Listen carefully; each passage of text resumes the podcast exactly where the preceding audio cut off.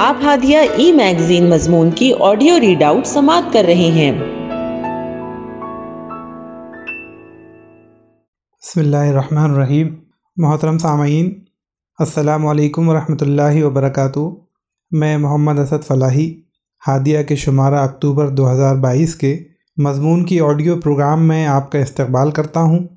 آئیے ہم اس کا آغاز ہادیہ کے زمرہ گوشہ مطالعہ، کتاب ہوم گرل جس کی مصنفہ نمرہ احمد ہیں اور اس کی تبصرہ نگار سہیل بشیر کار ہیں۔ جیمز کلیئر نے ایٹومک ہیبٹ کے نام سے ایک کتاب لکھی ہے۔ اس میں وہ لکھتے ہیں کہ اکثر لوگ یہ سوچتے ہیں کہ زندگی میں کچھ بڑا کرنا چاہتے ہیں تو آپ کو ہمیشہ لازماً بڑے کام کرنے ہیں۔ ان کا ماننا ہے کہ چھوٹی چھوٹی سینکڑوں چیزیں مستقل کرنے سے بڑی تبدیلیاں آتی ہیں۔ ضروری نہیں ہے کہ صرف بڑے کام ہی آپ کو بڑا بنائیں۔ عام طور پر جن کتابوں کا ہم مطالعہ کرتے ہیں، ان میں بڑی بڑی باتیں ہوتی ہیں، بڑے بڑے مسائل ہوتے ہیں۔ لیکن زندگی کا حسن یہ ہے کہ چھوٹی چھوٹی باتوں کو سیریس لیا جائے۔ ہمارا دین احسان یعنی ایکسلنس چاہتا ہے۔ جہاں وہ ہمارے بڑے مسائل میں ایکسلنس چاہتا ہے، وہیں چھوٹی چھوٹی چیزوں میں بھی احسان کا قائل ہے، تاکہ زندگی میں جمال اور حسن آ جائے۔ چھوٹی سے چھوٹی چیز کا سلیقہ جب آ جاتا ہے، تو زندگی میں ٹائم مینجمنٹ آ جاتا ہے۔ انسان بہت سارے کام آسانی سے کر پاتا ہے، وہ بھی نزاکت کے ساتھ۔ چند روز قبل نمرہ احمد کی ایک کتاب ہوم گرل کا اشتہار دیکھا۔ سوچا کہ نمرہ احمد کی یہ کتاب کوئی ناول ہوگی، جو کہ انسانی فطرت کے ارد گرد گھومتی ہوگی، جیسے ان کی دوسری کتابیں ہوتی ہیں۔ لیکن جب کتاب ملی تو معلوم ہوا کہ نمرہ احمد کی دوسری کتابوں سے مختلف ہے۔ البتہ کتاب کا مقصد بھی وہی ہے جو ان کی دیگر کتابوں میں ہوتا ہے یعنی بامقصد اور خوشگوار زندگی گزارنا۔ نمرہ احمد کو میں نے جتنا سمجھا ہے، میرا ماننا ہے کہ وہ نوجوان طبقے کے مسائل کو اٹھا کر ان مسائل کا حل بتا کر ان کو اعلیٰ اخلاقی اقدار سے واقف کرواتی ہیں۔ نہ صرف واقف کرواتی ہیں، بلکہ ان کی تحریر میں جاذبیت اس قدر ہے کہ انسان عمل پر مجبور ہو جاتا ہے۔ ان کی کتابیں ہاٹ کیک کی طرح بکتی ہیں۔ نمرہ احمد کی کتابوں سے انسان اسلام کا عملی پیروکار بن جاتا ہے۔ قرآن کریم سے رغبت بڑھ جاتی ہے۔ زیر تبصرہ کتاب میں مصنفہ نے ہوم گرل بننے کا طریقہ بتایا ہے۔ چونکہ نمرہ موجودہ زمانے کی نفسیات، خاص طور پر ٹین ایج کی نفسیات سے واقف ہے اور یہی عمر ایک انسان کا لائف اسٹائل بننے میں اہم ہوتا ہے۔ اس کتاب میں مصنفہ نے صفائی تہارت اور خود کو سنوارنے کا ہنر بتایا ہے۔ مصنفہ لکھتی ہیں، میری یہ کتاب میرے سفر کی کہانی ہے۔ میں نے ایک نازک لڑکی سے ہوم گرل بننے کا سفر کیسے کیا اور اس سفر میں کیا سیکھا؟ کیونکہ ہوم گرل بننا کوئی ٹیلنٹ نہیں ہے۔ نہ ہی کوئی آپشن ہے کہ جس کا جی چاہے وہ بن جائے اور جس کا جی چاہے وہ نہ بنے۔ لڑکی چاہے امریکہ میں رہتی ہو یا پاکستان میں۔ اسے وہ سب آنا چاہیے جو اس کتاب میں بتایا جا رہا ہے۔ نمرہ احمد نے پنچانوے صفحات کی اس کتاب کو بارہ ابواب میں تقسیم کیا ہے۔ پہلے باب کا عنوان ہے ہوم گرل کیا ہوتی ہے۔ اس باب میں مصنفہ لکھتی ہیں کہ ہوم گرل کس طرح ہوم شیلف، ہوم ڈیزائنر اور انٹیریئر ڈیکوریٹر سے کیسے مختلف ہوتی ہے۔ دوسرے باب میرا آدھا ایمان میں مصنفہ نے صفائی کی اہمیت اور اس کے طریقے پر بات کی ہے۔ مصنفہ کہتی ہیں کہ ہمیں صفائی کرنا سیکھنا پڑتا ہے اور یہ سیکھنا مجبوری ہے کیونکہ صفائی کو نصف ایمان کہا گیا ہے۔ مصنفہ لکھتی ہیں، صفائی کے سفر نے مجھے جو سکھایا، وہ آپ کے لیے سیکھنا بائی چوائس نہیں ہے، بلکہ یہ آپ پر لازم ہے۔ فرض ہے، جیسے نماز فرض ہے، بالکل ویسے ہی اپنے آپ کو صاف رکھنا ہم سب پر لازم ہے۔ کیوں؟ تاکہ ہمارے جسم سے کسی دوسرے کو تکلیف نہ ہو۔ اور جانتے ہیں کہ ہم لوگ بنا انگلی ہلائے بنا زبان کو حرکت دیے کسی دوسرے انسان کو تکلیف کیسے دیتے ہیں؟ اس باب میں مصنفہ چھوٹی چھوٹی باتیں بیان کرتی ہیں تاکہ انسان کی زندگی بدل سکے۔ مثلا لوگوں سے بدبو کیوں آتی ہے؟ پرفیوم غسل کا متبادل نہیں۔ مصنفہ نے کمال خوبصورتی سے موضوع کا احاطہ کیا ہے۔ تیسرے باب، وہ پری چہرہ لوگ۔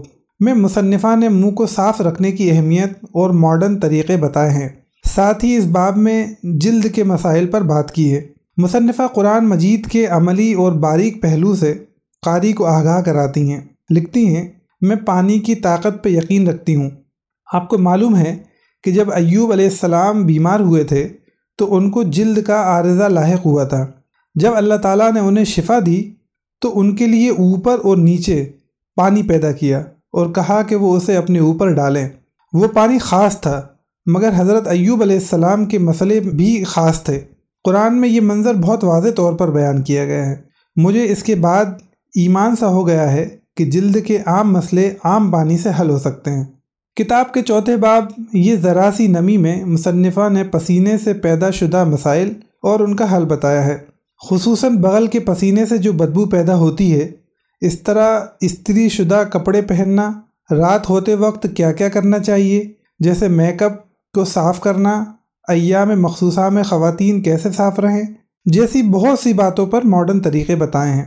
پانچویں باب میرا آشیانہ میں مصنف نے مختصر مگر بنیادی معلومات گھر کے حوالے سے مہیا کی ہیں۔ یہاں بھی نمرہ احمد چھوٹی چھوٹی چیزوں کی طرف توجہ دلاتی ہیں، مگر ٹی وی کی پشت پر گرد، bathroom net, wash basin اور کموڈ کے عقب کی جگہ، وال کلاک کے پیچھے کی جگہ وغیرہ۔ کتاب کے باب ششم بوجھ سے آزادی میں مصنفہ نے بتایا ہے کہ ہمیں صفائی کرتے وقت اپنے سامان کو تین حصوں میں تقسیم کرنا چاہیے، کچرے، صدقے اور ضروریات۔ مصنفہ لکھتی ہیں کہ ڈی کیٹرنگ کہتے ہیں کہ اپنے گھر میں جمع سامان میں زائد چیزوں سے چھٹکارا پانا، یہ چیزیں بوجھ ہیں۔ یہ ایک آرٹ ہے جس سے زندگی آسان اور خوشگوار ہوتی ہے۔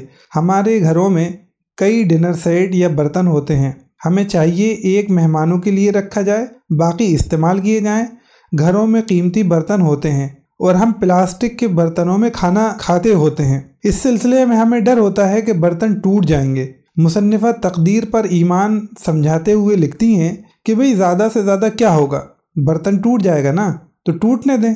سیٹ کا ڈونگا ٹوٹ جائے گا، پیالی کا ہینڈل چکنا چور ہو جائے گا۔ تو ہونے دو، برتن تب ٹوٹتا ہے جب اس کی عمر ختم ہو جاتی ہے۔ یہ رسول اللہ صلی اللہ علیہ وسلم نے ہمیں بتایا ہے۔ اگر اس ڈنر سیٹ کے ڈونگے کی عمر دس سال ہے، تو وہ دس سال شوکیز میں سجا رہنے کے بعد ایک دن سالانہ صفائی کے موقع پر ملازمہ کے ہاتھ سے گر کے ٹوٹ جائے گا یا وہ دس سال ہر روز گھر والوں کی میز پہ ان کو کھانا پیش کر کے ایک دن ٹوٹ جائے گا۔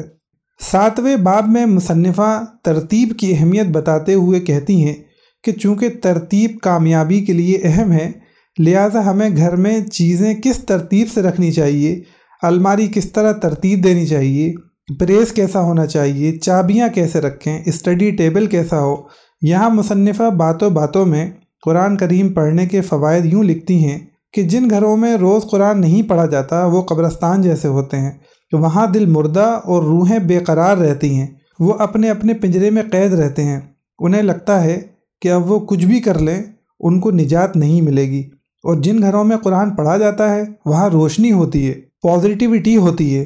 مسئلے وہاں بھی ہوں گے، لیکن وہاں جو خیر و برکت ہوگی نا، وہ ان گھر والوں کو مسئلوں سے نکلنے کی راہ دکھاتی رہے گی۔ اپنے گھروں کو قبرستان بننے سے بچائیں، قرآن کے لیے جگہ مخصوص کریں۔ کمرے میں انسان اپنے آپ کو آزاد محسوس کرے۔ اس کے لیے لکھتی ہیں کہ کمرے کو کھلے کا تاثر دینے کے لیے آپ کو ایک اصول یاد رکھنا ہے۔ آپ نے نگاہ کو رکنے نہیں دینا۔ سمجھ میں آیا، نگاہ کے راستے میں کوئی بلاکیج حائل نہیں ہونی چاہیے۔ نگاہ کو سفر کرنے کا موقع دیں۔ چیزوں کو ایسے سیٹ کریں کہ کمرے کا وسط خالی ہو اور کونے نظر آ رہے ہوں۔ اس طرح مصنفہ ہر باریک چیز سمجھاتی ہیں، جیسے پردے کی راڈ کیسے رکھیں۔ آٹھویں باب سولہ سنگھار میں مصنفہ نے بتایا ہے کہ اپنے گھر کو مزید کیسے بنایا جائے۔ وہ لکھتی ہیں کہ کمرے کا تھیم کیسا ہو؟ تھیم وارم ہے یا کول؟ وارم رنگ، گرم رنگ ہوتے ہیں، پیلے بیج، گرم سبز اور کول رنگ میں نیلے، کول سبز وغیرہ وغیرہ۔ غرض باریک سے باریک باتیں مصنفہ نے اس کتاب میں بیان کی ہیں تاکہ زندگی احسان والی بن جائے۔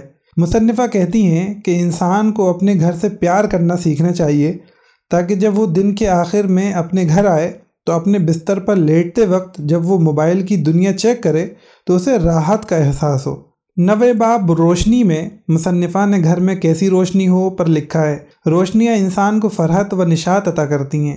وہ لکھتی ہیں کہ کیا آپ جانتے ہیں کہ شیطان، جنات اور اس طرح کی شر انگیز مخلوقات روشنی سے دور بھاگتی ہیں اور اندھیروں کو پسند کرتی ہیں۔ اندھیرا نگیٹیوٹی میں شدت لاتا ہے۔ رات کو اسی لیے ہم زیادہ ایموشنل ہو جاتے ہیں۔ چیزوں کو اوور تھنک کرنے لگتے ہیں۔ دن میں ہم بہت بہتر ہوتے ہیں۔ اگر ہمیں ایک مثبت زندگی چاہیے تو ہمیں اپنے گھروں کو روشن بنانا ہوگا۔ پہلا اسٹیپ اپنے گھر کے ایک ایک کمرے میں قدرتی روشنی داخل کرنا ہے۔ وہ مزید لکھتی ہیں کہ پیلی روشنی یا وارم وائٹ لائٹ بہت ہی پیاری روشنی ہوتی ہے، کیونکہ اس میں ہم پیارے لگتے ہیں۔ ہمارا کمرہ پیارا لگتا ہے اور ایک سکون کا احساس ہوتا ہے۔ یہ ریلیکس کرنے والی روشنی ہے۔ بڑے بڑے ہوٹلز میں وارم بتیوں سے روشنی کی جاتی ہے۔ ٹیبل لیمپ اور فلور لیمپس میں اسی لیے پیلے بلب استعمال کیے جاتے ہیں۔ اگر اچانک سے مہمان آ گئے ہیں اور کمرہ اتنا صاف نہیں ہے تو آپ سفید بتیاں بجھا کر زیرو لائٹ آن کر دیں تو بہت سے عیوب چھپ جائیں گے۔ زرد روشنی ان کمروں میں ہوتی ہے جہاں ہمیں بہت غور و فکر والا کام نہیں کرنا ہوتا، جہاں ہم ریلیکس کرتے ہیں۔ Lounge, driving room, bed room وغیرہ میں زرد بلب اچھے لگتے ہیں۔ باتھ روم میں احتیاطاً ایک زرد بلب بھی لگائے رکھتی ہوں۔ اور ایک بڑا سا سفید بلب میک اپ وغیرہ کرنا ہو تو سفید جلا لیا، ورنہ زرد ٹھیک رہتا ہے۔ دسویں باب میں مصنفہ نے گھر میں کون سا کلر ہو، کس کمرے میں کیا کلر ہو، اس پر لکھا ہے، اگر کوئی ان پر عمل کرے تو گھر واقعی پرسکون بن جائے گا۔ گیارہویں باب ادب پہلا قرینہ ہے، میں مصنفہ نے ان لڑکیوں کو سمجھایا ہے جو کہتی ہیں کہ میری زندگی میری مرضی کے مطابق ہونی چاہیے۔ مصنفہ اس باب میں افراد کو ادب کی اہمیت سمجھاتی ہیں۔ وہیں ان کو بھی جو دین نیا نیا سیکھتی ہیں، انہیں سمجھاتے ہوئے وہ لکھتی ہیں کہ آپ کا دین نظر آنا چاہیے۔ آپ کے اخلاق میں، آپ کی نگاہ اور آپ کی سچائی میں۔ آپ کی زبان کو کچھ عرصے خاموش رہنا چاہیے۔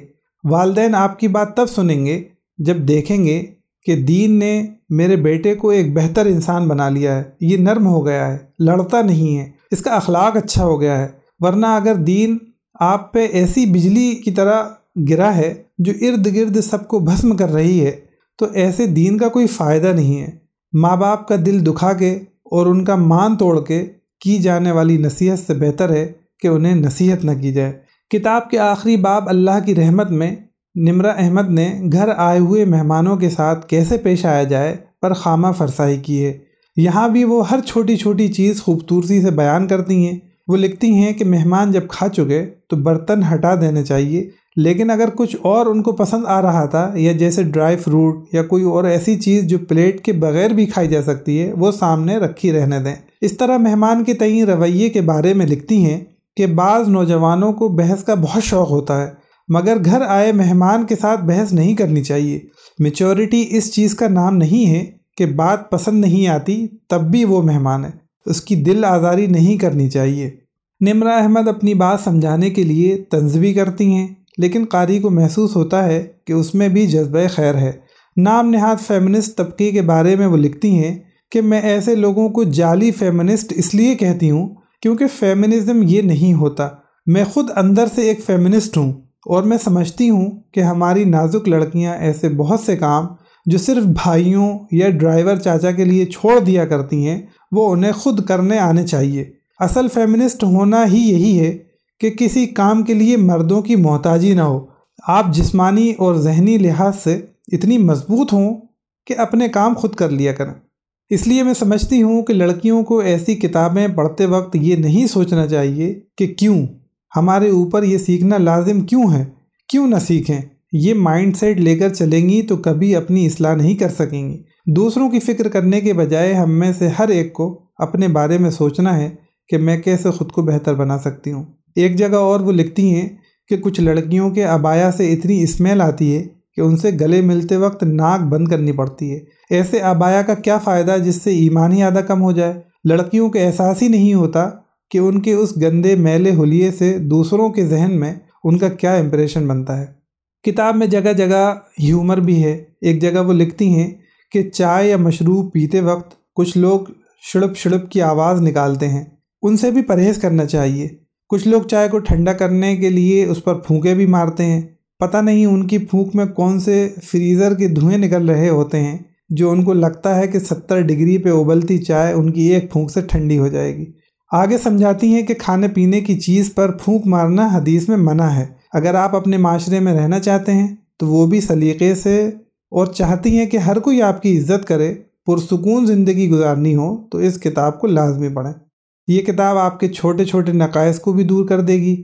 ہاں یہ بات یاد رکھنے کی ہے کہ جس پر مصنفان نے کتاب کا اختتام کیا ہے کہ اگر اس دنیا میں ہر چیز پرفیکٹ ہوتی، تو پھر اللہ تعالیٰ کے وہ صبر اور اس کی اجر کے وعدوں کا کیا؟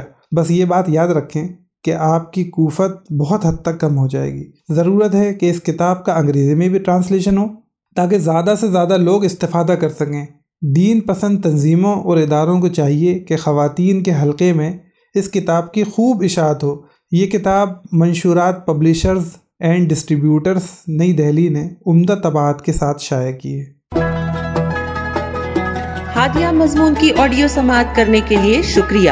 امید ہے کہ آپ کو پسند آیا ہوگا۔ ہمیں آپ کے مشورے کا انتظار رہے گا۔ اپنا مشورہ، تبصرہ اور مضامین editor at Hadiya dot in پر ارسال کریں اور ہادیہ ای میگزین کے مضامین کو پڑھنے کے لیے website W W W dot Hadiya dot in subscribe کریں۔ انشاءاللہ، ہم اگلے ہادیہ ای میگزین کے شمارے سے دلچسپ مضامین کی آڈیو لے کر حاضر ہوں گے۔ تب تک کے لیے اجازت۔ اللہ حافظ۔